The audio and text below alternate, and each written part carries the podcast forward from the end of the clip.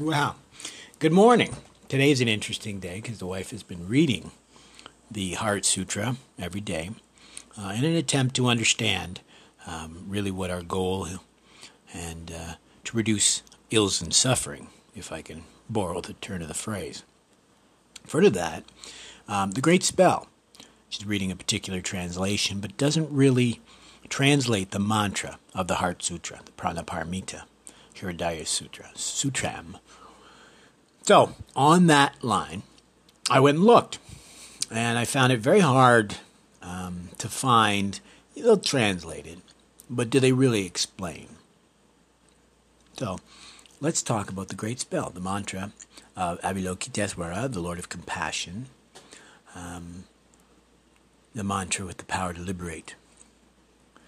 That would be Gate, Gate, Paragate, Parasamgate, Bodhiswaha.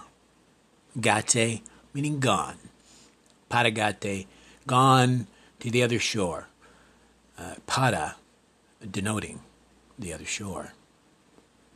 Notice a Sanskrit possible root to parallel, but the next word is parasamgante, gone completely, residing on the other shore. Right? Sam, meaning altogether, thoroughly, completely, residing on the other shore. And the syllable bodhi, a feminine noun, signifies awakening, knowledge, enlightenment, that awareness, that discernment, that understanding. It's the Tibetans call the clear light understanding that we are both the root and the source of our suffering and our liberation. And finally, Swaha, pronounced Swaha in the Tibetan. The syllable is uh, very much a part of the Vedic Sanskrit tradition. And our Western equivalent might be Amen. I like to say, so it is, as it is true, so may it be, as well as woohoo, because it is a celebration and an exclamation of both the truth of the great spell, the mantra, as well as um, the truth of the liberation of residing on that other shore, uh, residing in that awareness. Um, so that's why the Heart Truth Sutra is so important. It gets to the heart of um, the Shunyata doctrine, the emptiness doctrine, gets to heart to the Mahayana doctrine. Uh, even mentions uh, the the idea of not just an individual liberation, but a liberation for all sentient beings.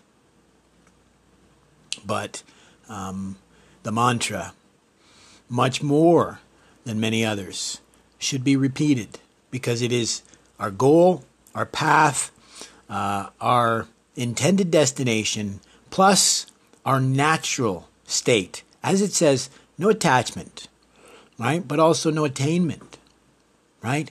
To get to no ignorance and and and uh, no non-ignorance. Why?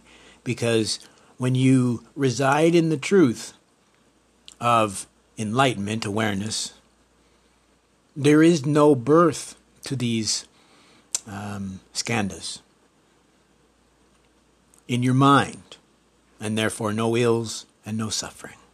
So once again, gate, gate, paragate, parasamgate, bodhiswaha, which is gone, gone, gone beyond the other shore, gone permanently, finally, and completely to the other shore, to enlightenment, to awareness, to a complete understanding. So may it be for all of us all of us, and so may it be permanently. And that is why in the Heart Sutra it mentions that an end to birth and death and an end to no birth and no death, till all beings can step off that wheel of becoming and achieve that same awakening, reside in that same awareness that is not the, the cessation of ills and suffering, but the end of their birth, the end of our birth and our death.